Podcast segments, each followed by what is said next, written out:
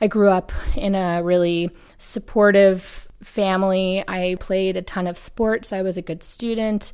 I was definitely what you would call a perfectionist.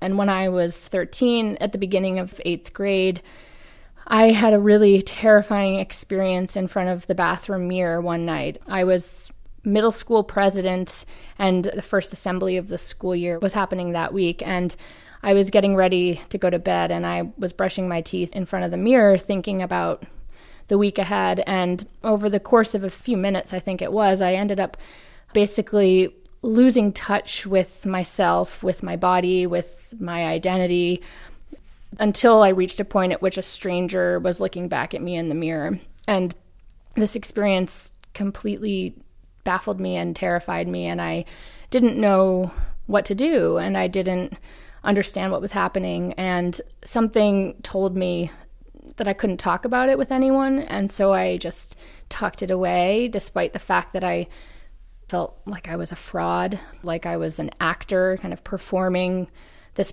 part in my life that wasn't authentic. But eventually, that pressure just became too much, and I began to get really angry and I began to lash out at home. I would get physical with my mom sometimes, you know, pushing her, lashing out at her, telling everyone how much I hated them. I eventually started to cut myself. It felt like a way to channel all of the chaos that I had inside of me into something that I had control over.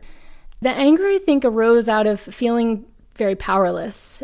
I realized in that moment that I was a part of this big system around me that was driving me to want to be perfect and to want to perform well and to do all of these things that I thought I was supposed to do. But I didn't know what to do with that. I couldn't just stop everything, it was who I was. My parents got really concerned and they ended up doing what most parents in our society today are taught to do when their child is having a tough time. They found a therapist for me. She was perfectly nice.